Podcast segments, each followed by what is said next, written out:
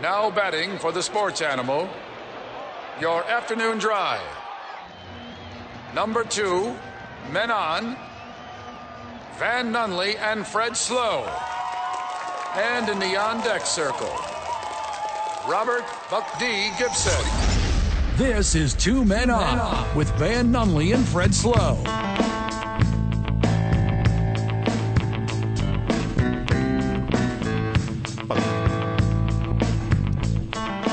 Happy Monday, Duke City. Hope you had the best weekend ever. Crazy Sunday of football, a lot of upsets, a lot of action, a lot of crazy endings, a lot of crazy plays. We're going to get into that in the 5 o'clock hour. Welcome to Dave and Buster's presents Two Men On.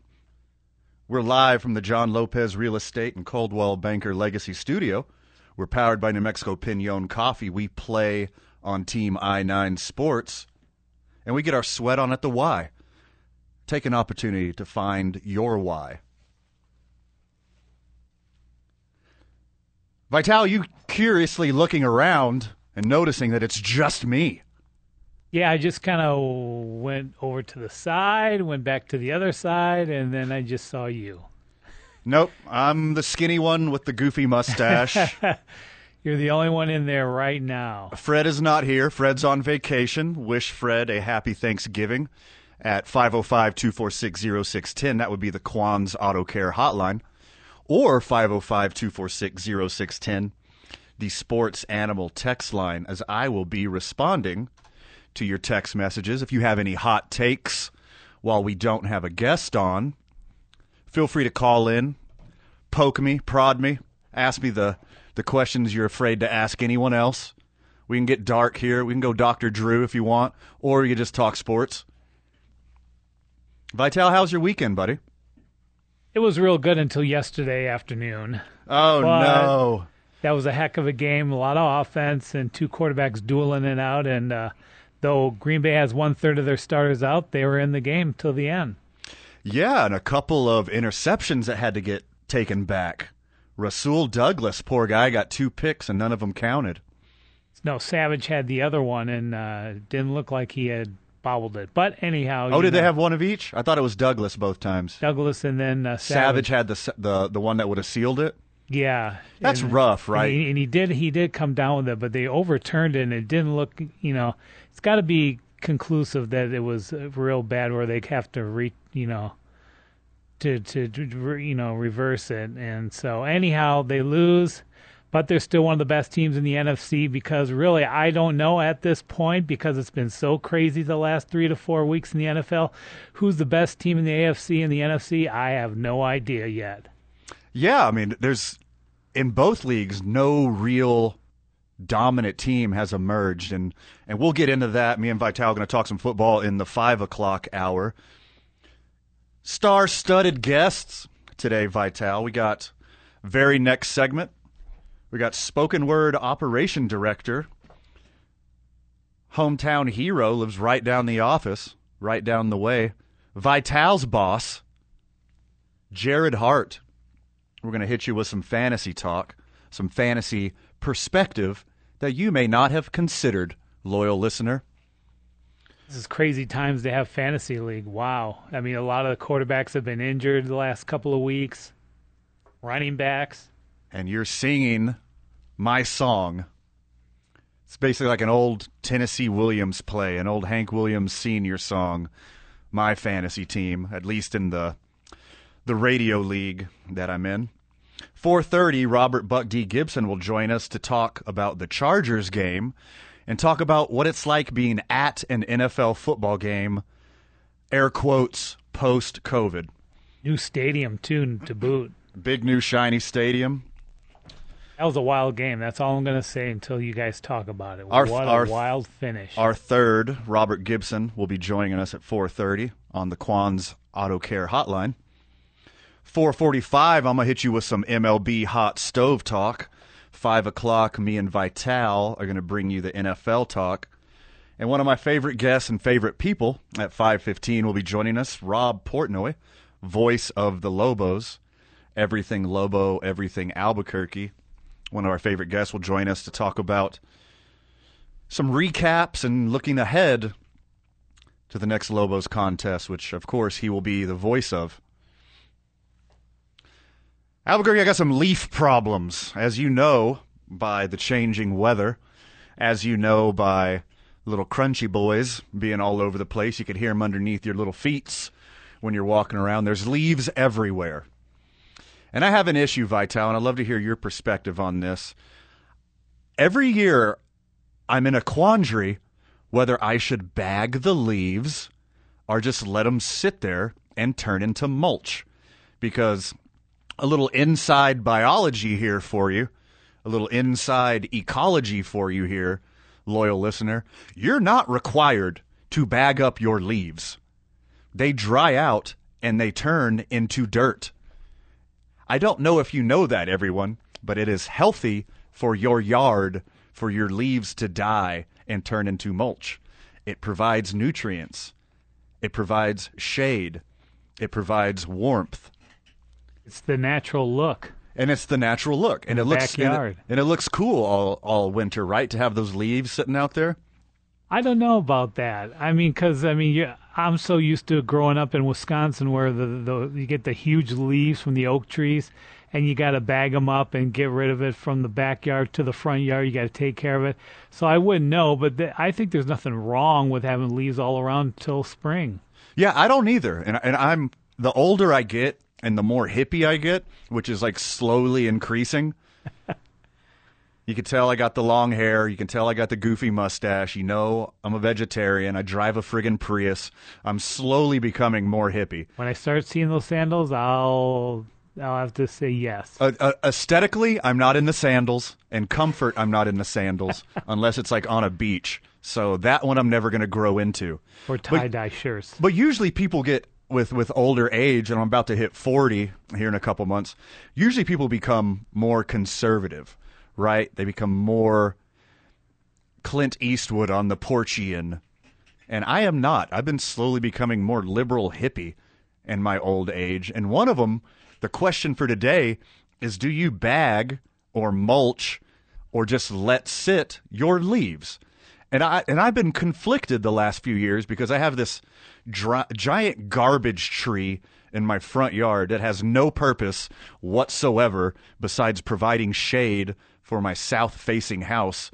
But the tree does nothing for me whatsoever besides shade. I don't hang out underneath it. It doesn't provide any fruit.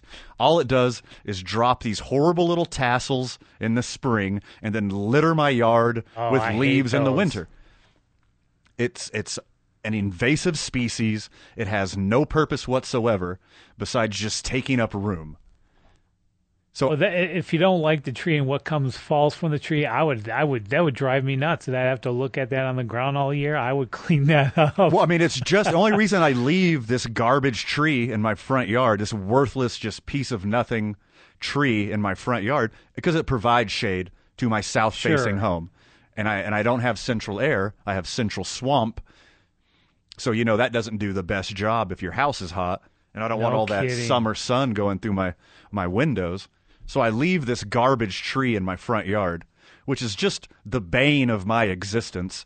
I care zero about this tree. Like I said earlier, I'm becoming more hippie in my old age. But that love does not apply to this useless garbage tree that just takes up space in my front yard and drops bazillions of tassels. That tree's been there for probably a long time, right? Yeah. Oh, yeah. It's an old tree. You're not going to tear it. I see. If I'm the homeowner, I would cut that sucker down. Well, my house is going to be on the market next year.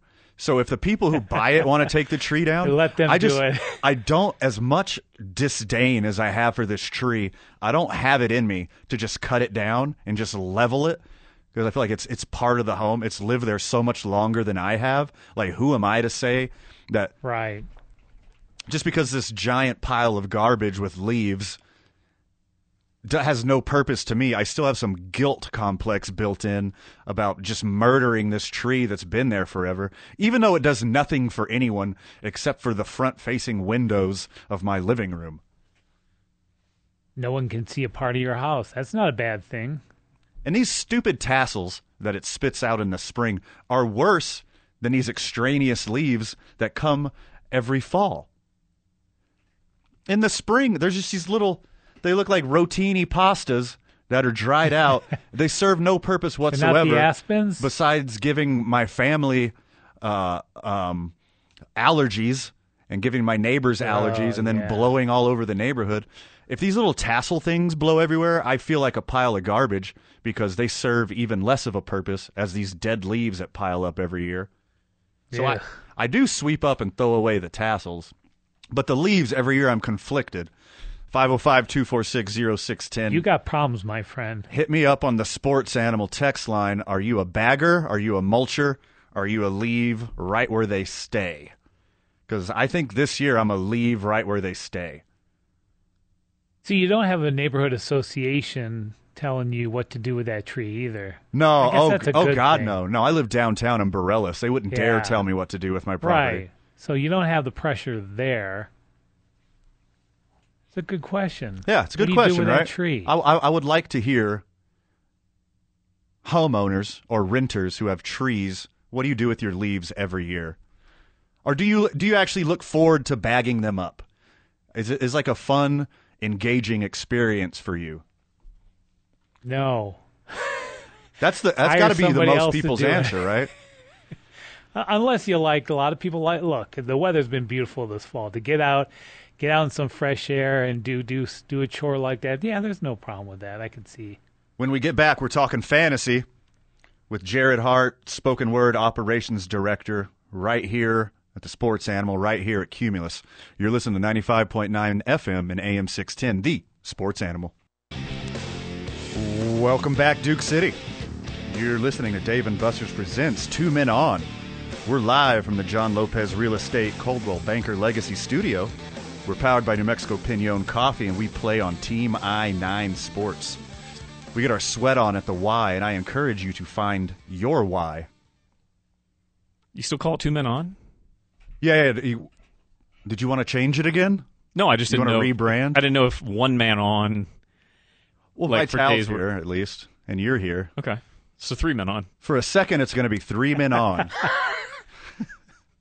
If you're not a math guy. Just curious. 505-246-0610. Call us at the Kwan's Auto Care Hotline, but not this segment, because we have a guest sitting in. Spoken Word Operations Director Jared Hart. Good afternoon. Hey, good afternoon. Thank you for having me on. That's my honor. Is it? Nah, not really. I didn't know if you were trying to kiss up or if content was really that bad that you were this desperate. Well, You often sit in on KKOB, whether they need you to cover the show or not. You make it sound like I just show up randomly and go, put me on the radio. My show today. Get out of here, TJ. I've not hosted over here. I wonder why that is. You're going to have some opportunities this holiday season. For the holidays, yeah. I think you did 1 hour. Did I? When was that? Yeah, you did. It was a while back, in the early part of the summer. And it was probably really bad. No, it was actually good. Nobody asked me back. Well, loyal listener, if you do not know Jared Hart, he's a spoken word operations director here at Cumulus. He is my direct, just use the word boss, I guess. He's my supervisor. You put the super in supervisor, buddy. Aww. And he's just a wealth of knowledge and information and perspective. And I wanted to have you today to talk about the sadness that is a poor fantasy season. Our fantasies are so terrible, you and me. I think there's a guy who in our fantasy league, we have a J.J. Buck runs a league. That's correct. It's got like Jeff Grammer from the Journals in it, and like, you know, Eric Strauss from KKOB, a bunch of these people, right? All Carlos Duran from KOBQ. And you and I are so dismal in the bottom of this league that we are in competition for someone that has not set their lineup the duration of the season. Yeah. The only person that does a little bit worse than we do is a guy that's never logged in. That is tragic. The guy who's never logged in, we have the same record. 3-7. So me and you are 9th and 10th, struggling in this league. And then in 11th is a guy who's never logged in, and in dead last is a girl. I actually don't know who that is. So honestly, the 2 and 8 person in our league is the one that I think has never logged in. So you're telling me that I have I I'm embarrassed the amount of time that I check my fantasy. Like, you get the Instagram finger, you know, where you just naturally just click it and you don't know why. Yeah. You're like on your phone, you're like, no, and you're like, click. And I'm like, and it pulls up on my, and I look at it. I'm like, why am I checking my? It's Tuesday. There's nothing for me to do. Well, you got to do your acquisitions. Look for your waiver. Let me check. Request. Here's the thing. J.J. Buck is a sinister character here. He had our fantasy draft. Uh-huh. He scheduled our fantasy draft for the Sunday of Labor Day. That's how awful. Now he put it together kind of late, and you know you got to get going, but. It was the Sunday of Labor Day. And on Labor Day, I was like, oh, that's tonight. I got to make sure I do that. And I logged in. Nope. Already happened. And I'm not saying I would have done anything different than the computer did. Right. But if you let the computer auto-draft, it like, you'll get a quarterback in the second round. Because it just looks at math. Right. It's like, oh, hey, first round, let's get you a good running back. Second round, you might need a kicker. Wait, what? Like, what are you doing to me here? Yeah, like, auto draft does nothing except just ruin how fast you fill out your thing. But obviously, the first three or four, I wasn't going to do any different. Sure. Which is the reason that Aaron Jones is now sitting on my bench because he's injured and doing. Also, the last two. Anyway, my point is, you who pretend to know a bit about sports, correct? I will say in our office here, we also have a pick'em league. Yes. And whenever you remember to submit for the pick'ems, I win every week. You win every week. Yeah. Which is really puzzling to me because your fantasy team, it's like the producers, the Mel Brooks musical. Like you seem like you're trying to lose. Oh, because I literally lost to the only two teams that are behind me in this thing, which would be the team that has not logged in all year, and you know, the girl. Who both beat me. It's not A. Marie. Cumulatively beat me by 3.5 points in two losses. I lost by 2 points. I lost by 1.6 points. And that is hard to do. Excuse me. I lost by 0.2 points. Oof. And 0.16 points to the team that has not participated. And the team that starts 3 or 4 people that are on bye week every week. Yes. And that's who you dropped it to. They didn't even have a quarterback the week that they beat me. It's true. It's fine. I've got Kirk Cousins for a quarterback now. And I should have learned a lesson because in my fantasy baseball league, the auto-drafter, our first auto-drafter in the history of the league, won the league this year. Yeah. Like wire-to-wire won the league. So it makes me happy that J.J. Buck, the commissioner, is not crushing in our league. Because that always makes me suspicious. Because he doesn't drink, and he set us up to draft on the day he knew everyone would be drinking. Is that why? Who sets it for the? By the way, like the Sunday of Labor Day, the Sunday. Well, you might as well made it Friday night at like 10:00 at night. Sure. By the way, me drafting auto drunk is still better than auto draft. Like me with a couple cocktails, at least I end up with like a mid-500 season rather than the embarrassment that is. It's bad. It's very bad this year for us. It's very bad. For us, it's very bad. And when things are going well and you're just killing it in fantasy, these thoughts would never come into your head. But we just went on a rant earlier about how fantasy is ruining the actual sport of football. No. This is okay. I know everybody's got their pet issue. Okay, when we talk about stuff like events, hey, how come that concert failed? It didn't fail because of one reason. Oh, it was raining, or oh, it blah, blah, blah. It's 10% of people didn't come because the ticket was too expensive. 10% of people didn't come because it was a weeknight show. 10% blah, blah, blah, blah, blah. When we talk about the ratings in the NFL being down, a lot of people would like to point to kneeling. Oh, it's got to be the kneeling. Like, that might be for some people. On which side? Tebow or Cap? Which kneeling?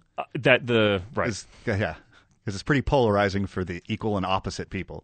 So that's why some people stopped watching, but I really believe that the NFL's biggest problem and the reason that its ratings continue to sort of not also it's still the biggest thing on television. Sure. But the struggle that they have is they have taken away the importance of Sunday. They've taken away this thing that used to live just on Sunday and Monday, now has a crappy ass game on Thursdays, and now is something that you check in and red zone similarly. Yeah. People don't watch football games anymore.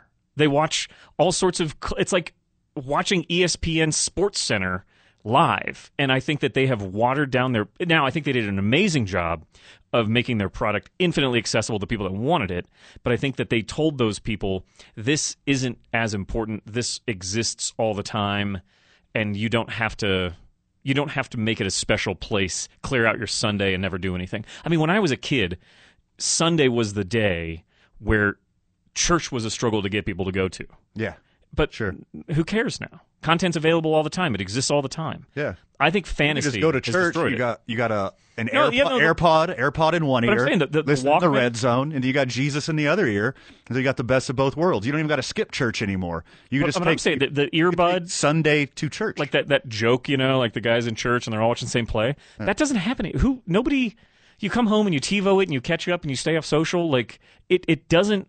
For having a product that is so immediate and important for right now in the live sporting event, I think fantasy tells people this thing happens all the time and you don't have to interact with it the same way.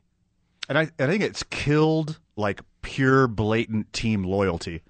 And I have a perfect example literally from yesterday, as in my other league where I'm not so horrible and inefficient and a bottom feeder. I'm at the top of the league in another league. And just not the one that happens on the radio. That's fine. Not the one that you have any proof of whatsoever. But I swear there's another one, and I'm doing very well in it. And I happen to have Justin Jefferson in that league, and he torched my Packers yesterday. Yeah. So, and they were all scores to go ahead. And it's like, go ahead, touchdown, right. Vikings, Justin Jefferson. And I'm sitting there so conflicted because here, this guy's going to propel me to victory, but my team is losing. So fantasy has killed all team loyalty. I think it's also made it so that you're very much more aware. You would have known the big running back and the big wide receiver.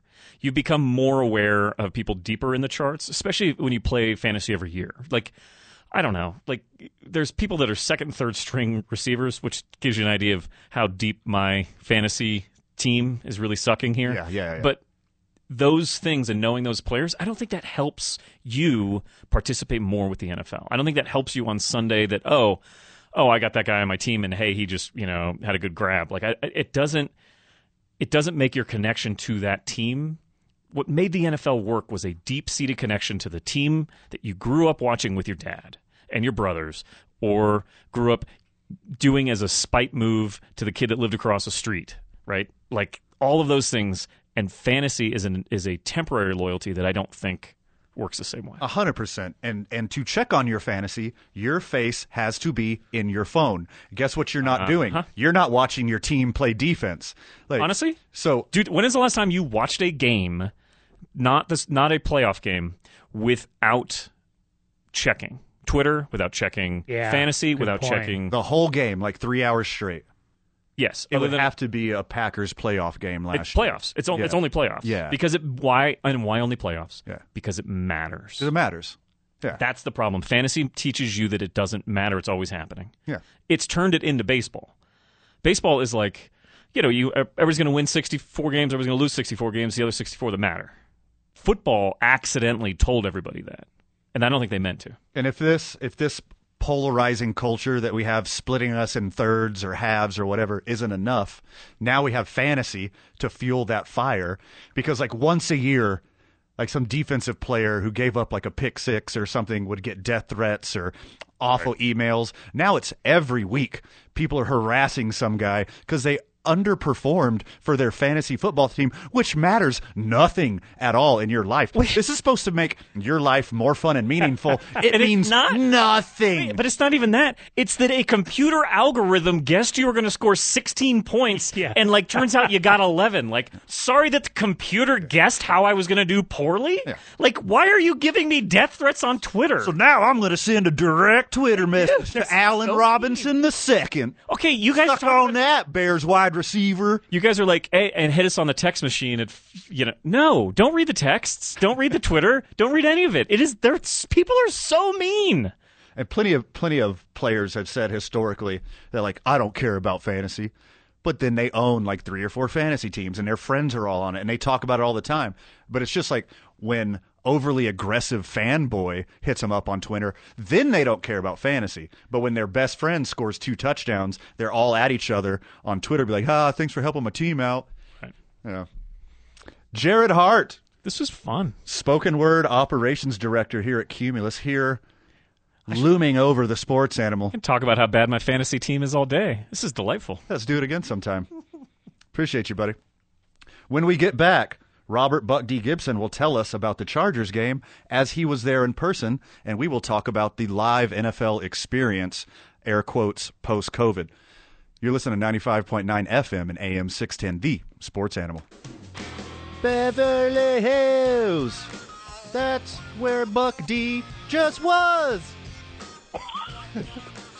Welcome back to Dave and Buster's Presents Two Men On, live from the John Lopez Real Estate Coldwell Banker Legacy Studio.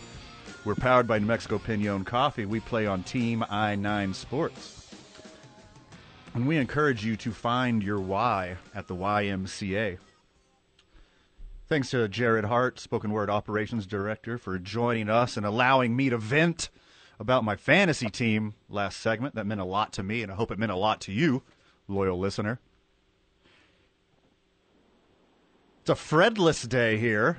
You might be expecting of two men on, one Fred Slow and one Van Nunley.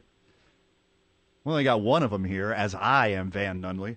And then one of us aren't here.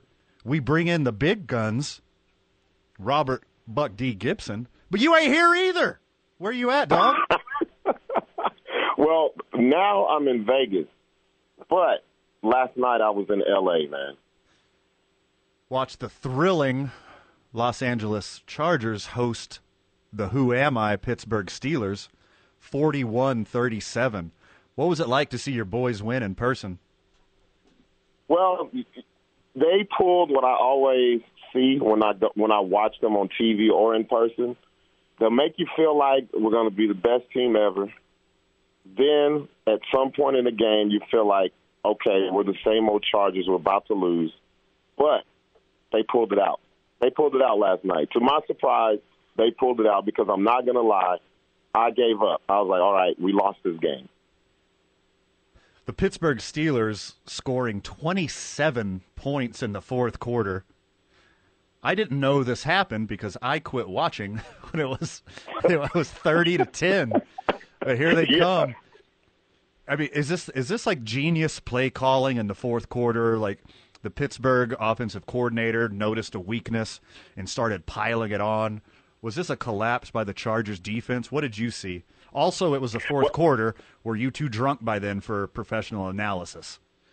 Well, you know what? I'm glad that you realized what I was doing in the fourth quarter. So, yes, it was a lot of beer, a drunk analysis, but it's accurate analysis. Ah, there we go. It wasn't so much of the offense. It was they blocked a punt, they tipped a pass, and next thing you know, they scored at least three touchdowns within 4 minutes. And they made us go for an out. We went for it on 4th and 1, stopped it. They got the ball back, kicked the field goal, went up by 3. That's when I was like, all right, same old Chargers. We lost. But we have Justin, Randall, Steve, Lamar Cunningham, Mike Young, Jackson, Vic Herbert. He's different, man. He's different. He went 30 of 41 for 382 yards, 3 TDs, and a pick, and the pick was off a deflection, correct? Right. So yeah. I think those should count as like half picks. If you hit your receiver in the hand and it just falls into the defender's hands, I think it shouldn't be a full pick, but that's just me. I'm with you on that. So on top of those 382 passing yards, Herbert had 90 count them, 90 rushing yards. He put on a show for you there. Oh, yeah, he went off. And I was reading somewhere, he's the first quarterback to have, I believe I read, at least 390 passing and 90 yards rushing in one game, which I found hard to believe, but it's true. What a game. Yeah. So it was awesome. You being there is awesome. Seeing your team is awesome. Seeing them take the dub right in front of you. But what was it like just being at an NFL game for the first time in a long time? Oh, man, the energy. Well, first of all, I'm gonna tell the truth. It felt like Heinz Field Pittsburgh West because it was nothing but Steeler fans there. But it kind of balanced out, but still, there's a lot of Steelers fans. You know, with COVID restrictions and all that, I didn't know what to expect, but it wasn't that bad. I was actually overly prepared. You come in, I had my Vax card, but they didn't even – you could have had it on your phone and just showed it with your ID. So, you know, they had the mask mandate, what was kind of lax as well. So, but it was fun just being in that environment with that many people and that much energy, especially at a game with that much excitement. So what was it like walking in? Like, was the buzz there where you didn't know what to expect? You're like, oh, this is going to be nothing like the last game I went to. Was there like that electricity of being at a live event, or was it kind of subdued because of all the mandates and rules, et cetera? No, actually, you know what? It was a lot of energy. The energy was there for me and my buddy Six. When we checked into the hotel, it was there. Right then. We didn't have to wait to get to the stadium. And then on the way to SoFi, which is huge and beautiful, it was so many people everywhere. It was a buzz. And then with it being the primetime game, it was just another layer of it. So, yeah, it was everything. Because the last game I went to, the Chargers were down in Carson, which is a whole completely different environment. It's a soccer stadium. It's not a real football stadium. So, yeah, this was everything. Do you feel like the traditional fan experience was there? Like, once everyone was in their seats, like, the masks were off, the beer was flowing, everyone was yelling. Was it still a traditional NFL experience? Oh, yeah. It was ruckus. It was loud. I'm sure there was a couple of fights. I just didn't see them or witness them this time. But everything was there, man. Everybody was screaming, yelling. Like I said, the building was full of Pittsburgh Steelers fans. So when they got that lead in the fourth quarter, the building was shaking, man. It was a whole lot of energy, a whole lot of excitement. People were genuinely having a good time, just like you would think at a football game, especially an NFL game. So the Steelers travel well. Everyone knows that. Steelers got fans all across the country. Steelers, Packers, Cowboys. They're going to be at your stadium no matter what. Were there so many Steelers fans there that it changed the home field advantage? Yes. I'll tell you what, at the beginning, before the game starts, the offenses come out. So they're the visiting team. They come out. The crowd goes crazy. All you see is towels, the terrible towels everywhere. I'm standing there like, where am I at? Like, what's going on? And then when the Chargers came out, you could hear more boos than cheers. So at the beginning, I was like, okay, it's going to be a long night. If my boys don't play right, this will be a long, long night. But they're so used to it, though. As a Charger fan and then them as players, they're used to it. You know, you got a new stadium. You're going to be basically you have a home road game. Because everyone loves to come to California. Everyone loves to come to L.A. They're going to pack it out. And they were out in full force last night. What was the tailgate game like? It was kind of weak, man. It wasn't up to par. It wasn't up to par. But I chalked that up to they have everything in place at SoFi, but the parking situation is horrendous. It's expensive. So the tailgating was light when we were walking around the parking lot. It wasn't as good as other stadiums that I've seen, but just talking to people that are around there, they're going to get that fixed once they get the transit put together correctly and the parking. Robert Buck D. Gibson, man. Our heavy hitter when we need to bring in a reliever. I know those two things are contradictory, but I said it anyways. Our man in the street, our correspondent in L.A. You got any big Thanksgiving plans, my dude? No, actually, you know what? I don't. Right now on my plate, like I said, I'm in Vegas. I have a comedy show tonight, a little off over in Boulder City, but then I'm back here in downtown Vegas tomorrow night at the Funny Bin. So just doing some comedy when I get back. just going to rest up a little bit, do a little Friendsgiving, then back with you guys on the show. Yeah, baby. It's good. Be good to have you back. Thanks for calling in and letting us know about the in-person feel of a 2021 NFL game. You're the bee's pajamas. Robert, really appreciate you. See you when you get back. No problem, man. You guys have a good night. When we get back, we talk in MLB Hot Stove. You listen to 2 Men on 95.9 FM and AM 610, the Sports Animal. Welcome back, Albuquerque. You're listening to Dave and Buster's Presents 2 Men On. We're live from the John Lopez Real Estate and Coldwell Banker Legacy Studio. We're powered by New Mexico Pinon Coffee. We play on Team I-9 Sports. And find your why at the YMCA. Thanks for Robert Buck D. Gibson for chiming in, a correspondent out on the road. Always good to have him on the program. 5:15. We got Rob Portnoy, voice of the Lobos. I'm going to talk a little Lobos hoops. Next segment, you got 2 Men on the NFL, and those 2 men will be one Van Nunley and one Michael Vitale, as me and everyone's favorite super producer is going to be talking some football.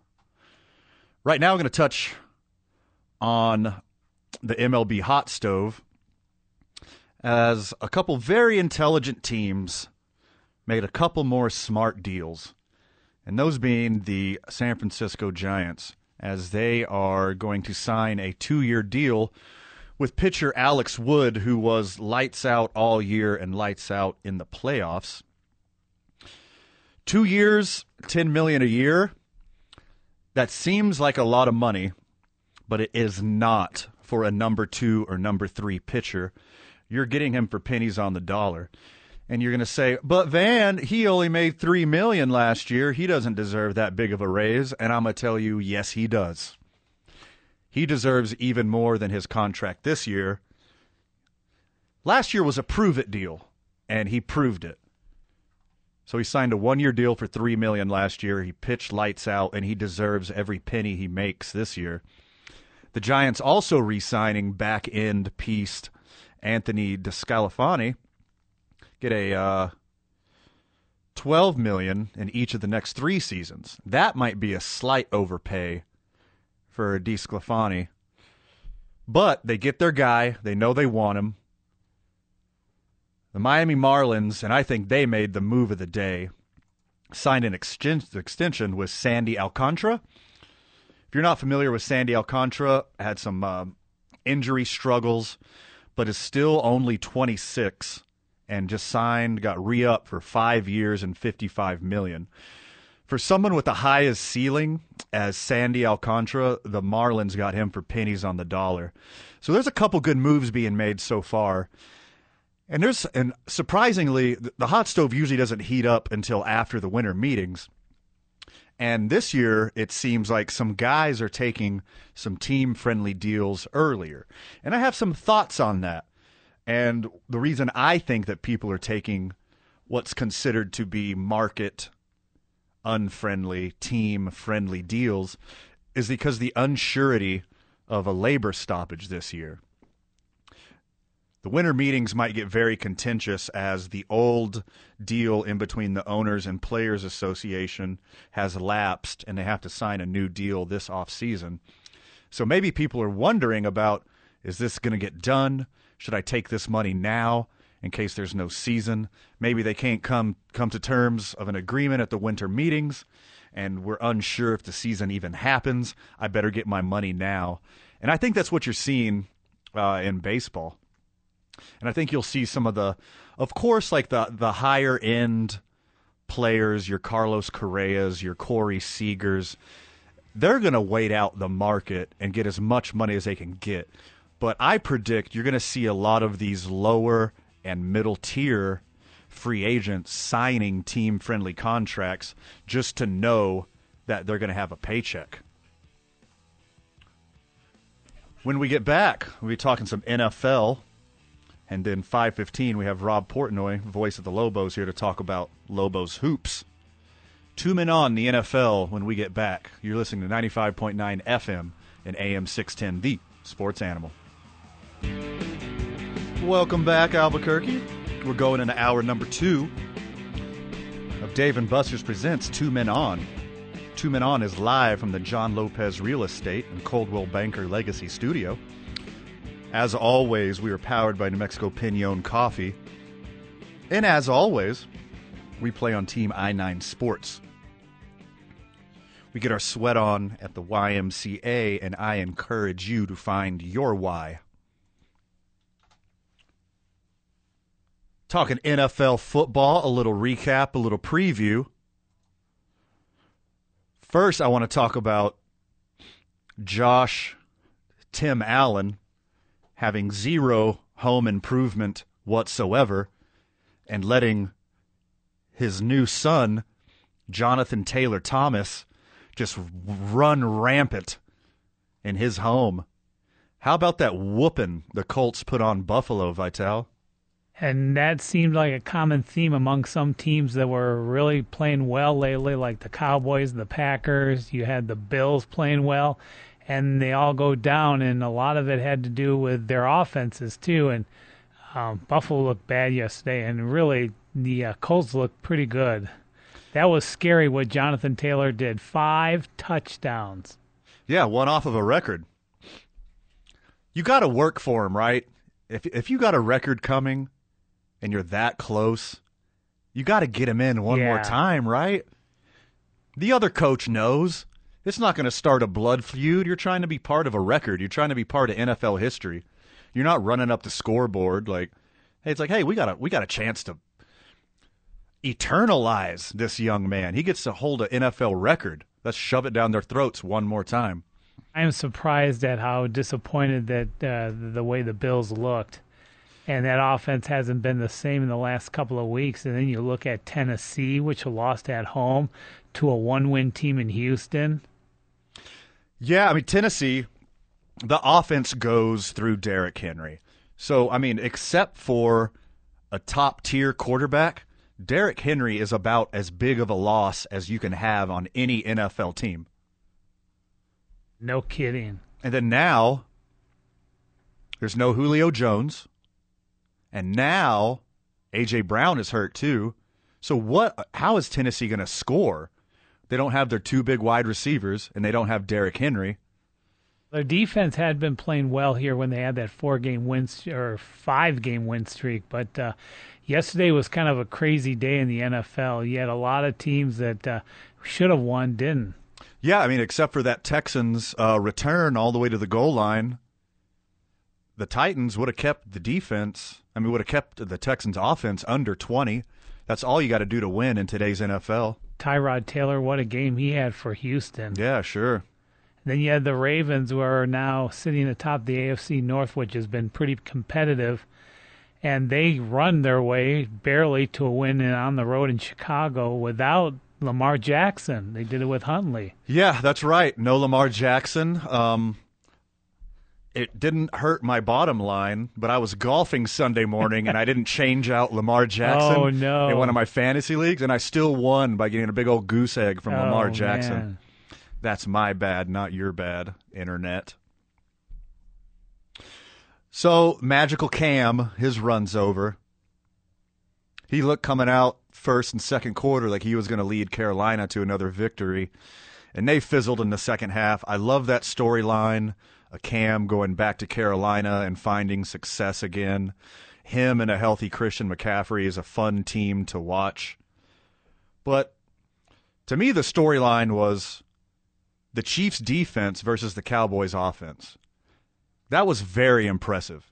The Chiefs could not stop anybody the first 6 or 7 weeks of the season. Now they've won 4 in a row, and a lot of it has to do with that defense and Chris Jones. They're off their defensive tackle. That's right. And this is a high parity season. A lot of bad teams look really good week to week. A lot of good teams look really bad week to week. But you think you would have a certain level of expectations, especially with the way Dallas has been playing all season. You know your defense is going to keep them at least in the mid-20s. You know your offense is going to score high 20s, usually low 30s. But just an absolute goose egg against a Chiefs defense that's let everyone score. Yeah, Dak didn't look good yesterday. I mean, I know they missed, CeeDee Lamb left the game early. He had, concussion protocol. Correct. Zeke didn't look all that great yesterday, and I just thought that their offense, Cowboys' offense, was just a little out of sync, and that kind of hurt them. And the Cowboys' offensive line is a top 5 in the NFL group. I mean, that's the heart of that offense. It's actually the number 1 offense as of last week in the NFL. That's the heart and soul of their offense, is their top shelf offensive line. And it seemed to me that the Chiefs' defense were just pushing them back off the ball. I don't know if it's a fresh legs thing or if it's a personnel thing. Maybe a couple of the linemen were hurt, et cetera, et cetera. But I haven't seen the Cowboys' offensive line get pushed around that much all year. Yeah. Again, Chris Jones, he had 4.5 sacks. And they just kept pressuring him and pressuring Dallas. And, he didn't have a whole lot of time, Dak, back there in the pocket. But, the Kansas City defense has really turned it around. Now they're in the thick of the race for the AFC. And then you wonder who's the other teams in the AFC that are good. And I've been preaching the Chiefs all year. I mean, their skill players are just way too good. The offensive and defensive scheme will gel.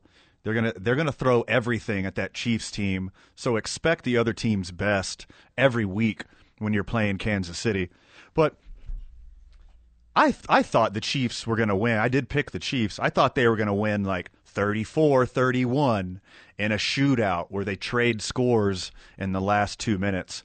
I didn't think it was going to be defense dominating both sides of the ball, especially Kansas City playing that well to keep the Cowboys in single digits. Yeah, and the one thing that I've noticed is that Kansas City's offense hasn't been as sloppy, when they're going on that losing streak there where they lost 3 of 4 earlier in the season. Had a lot to do with Mahomes making bad decisions and turnovers, but you don't see that as much now. And their running back, Allaire, he had a decent game, but there wasn't a whole lot of showcase on offense for both teams that can sling it. So that was, you're right, that was kind of odd. And then you had a game with the Packers and the Vikings, and they both scored, and that was a crazy game too. Yeah, that was a fun game to watch. Even though the outcome isn't what me and you would have wanted, right, being Packer backers, it was another great game in the NFL, and I don't have to pull up a stat line to tell you the difference was Kirk Cousins did not turn over the ball. And they didn't give Aaron Rodgers a final shot at the game to score. Did exactly you notice that? So, I mean, officially, Kirk Cousins didn't turn over the ball, but as me and you know, he threw 2 interceptions. It should have. Yeah. One got called back with a very ticky-tacky roughing the passer. Right. The defenseman was running up on the quarterback. Cousins chunked the ball blindly, already followed through. His hand was already passing the plane, and then the defender's momentum ran into the quarterback. To me, that's just a realistic bing, bang, boom football play. But they got flagged, interception came back, they got another chance, and they scored. And you saw the same thing again at the end of the game with 2 minutes left. Savage picks that off for Green Bay. He comes down, and they ruled it an interception, and I thought he had control of the ball until he hit the ground. But again, which was weird that they overturned it because it was razor thin on how you could have picked it. So there we go, and... Now you look at Minnesota, and they're in the thick of that race in the playoff hunt, especially for a wild card. Yeah, there's about 5 or 6 teams, I think, in the NFC that have 5 wins. Yeah, I mean, and it's a gauntlet getting through 17 weeks or 17 games in the NFL and surviving and staying healthy and making sure you're floating above 500 so you can make a run at the end of the season. But the Vikings are doing what they need to do. They're still in it. Don't count them out yet. They're in position for a wild card spot right now, and they have the team that could rattle off a few wins in a row. They've lost some close games. I always said before the beginning of the season they were a playoff team, and they're looking. One week they're good, and the next week they're down, but they lose close games. But this was a good game, and actually Green Bay should have won because Crosby missed a chip shot field goal, which I He's missed 9 this year. That's a lot. Yeah, he has been very poor. He started off 4 for 4, and since then I think he's like 9 for 20. It's been hard to watch. Who's your best team in the AFC and who's your best team in the NFC? Well, AFC, it's still the skill set of the Kansas City Chiefs. Yeah, I agree. They're just so good. They're just so good top to bottom. If their defense starts playing like they showed you last time against the Cowboys, then they're going to be the cream of the division again. And I am kind of leaning towards the Chiefs because they were my preseason pick. So I want them. I want them to be better than they've been playing at the beginning of the year to make me look like a genius later this season. To me, in the NFC, it's the Packers, and the reason I say that is because now the best record in the NFC is obviously the Cardinals, but Green Bay beat them. Green Bay's had a third of their starters out. 6 starters out, and they still almost won that game yesterday. So that's a pretty good team. Yeah, I couldn't agree anymore. Like, you get one of those interceptions back, it's a different game, especially the one at the end. That was a nail in the coffin for the game, but they got another shot, and they did what they needed to do and scored. So Packer fan out there, don't freak out. Like, you lost to a division rival on the road. That's not a bad loss. Vikings are going to steal a game from a lot of division rivals. You should expect it. Packer fan, you've been watching the Vikings steal a game here and there for years. This is no secret to you. The Vikings were at home. The Vikings are hungry. They need a win against a division rival. And they got a couple bounces go their way, and they won the game. Is Cleveland a playoff team? I think the New England Patriots are more of a playoff team now. Well, yeah, just by a record alone and how well they've been playing lately, the Patriots are definitely way ahead of Cleveland. Cleveland got an ugly win, but their quarterback's banged up. So quarterback's banged up. Quarterback is above average at best. I think we've had enough data for Baker Mayfield to see that he's not going to be an elite guy. If the Cleveland Browns are playing every facet of football well, special teams, defense, controlling the clock with the run game. If they're doing all those things, Baker Mayfield is going to win some football games for your team. But if one of those facets go wrong, Baker Mayfield doesn't have the skill set. He doesn't have the elite ability to win a football game on their own. And I think the Patriots are set up for success because they are having every part of the game controlled by their tempo, by their game plan, and their rookie quarterback is doing everything they need to do to win. When we get back, it's 2 men on Lobo basketball as Rob Portnoy, voice of the Lobos, joins us. You're listening to 95.9 FM and AM 610, the Sports Animal. Welcome back to Dave and Buster's presents 2 Men On. We are live from the John Lopez Real Estate and Coldwell Banker Legacy Studio. We're powered by New Mexico Pinon Coffee, and we play on Team I-9 Sports. We get our sweat on at the YMCA, and I encourage you to find your why. Friend of the show and friend in real life, the voice of the Lobos, Rob Portnoy, joins us. What a treat, buddy. How you doing? I'm awesome. Brother Van, how are you? Peachy. We're off air early today for Monday Night Football, but I'm glad you could sneak one in with us. Tight, right? Right at the finish, we sneak it in. We're getting psyched up for Lobo basketball tonight in the pit. Western New Mexico is here, and yeah, we hope everybody comes out. You got plenty of time, and you have no excuses. It's gorgeous out. You're going to get here early. The game tips at 7. Come watch the Lobos.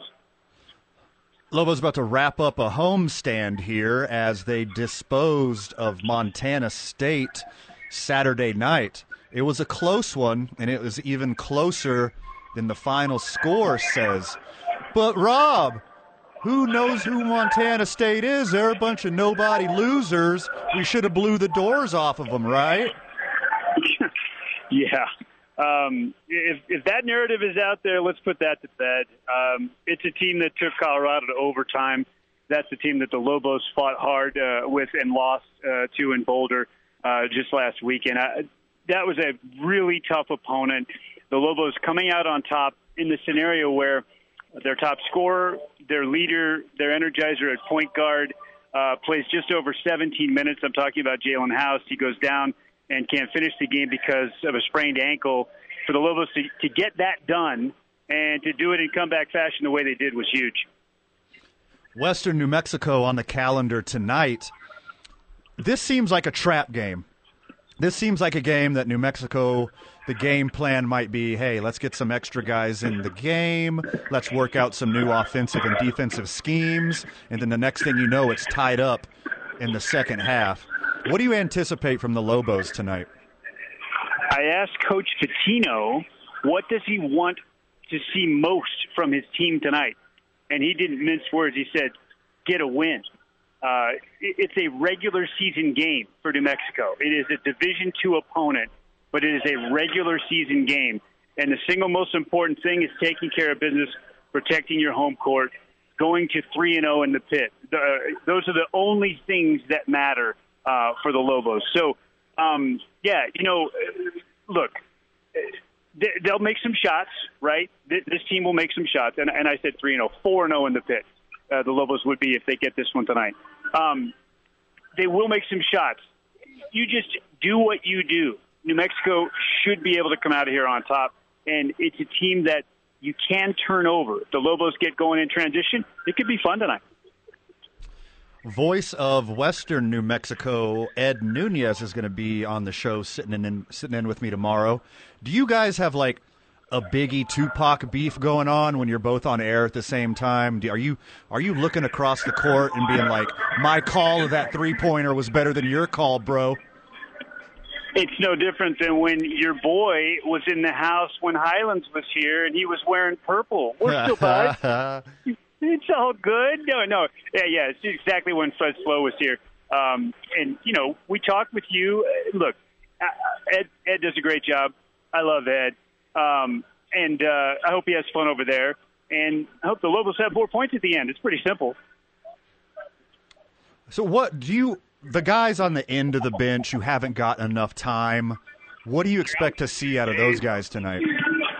Well, look, we still don't know what the situation is going to be with Jalen House at the point for New Mexico. So what does that mean if he is unable to play or plays limited minutes because of the ankle? We won't know. Coach Pitino told me earlier today it will be a game-time decision.